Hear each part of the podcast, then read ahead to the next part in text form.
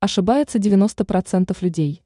Почему смартфон нужно ставить на зарядку при уровне заряда батареи в 20-25%? Многие владельцы смартфонов не ставят гаджеты на зарядку, пока батарея не разрядится почти до 0%, и очень зря.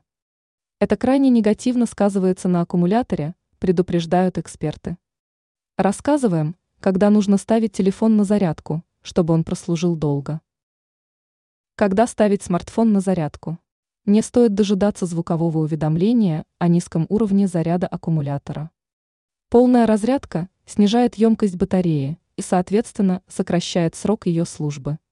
Специалисты рекомендуют ставить смартфон на зарядку, когда остается 20-25% заряда.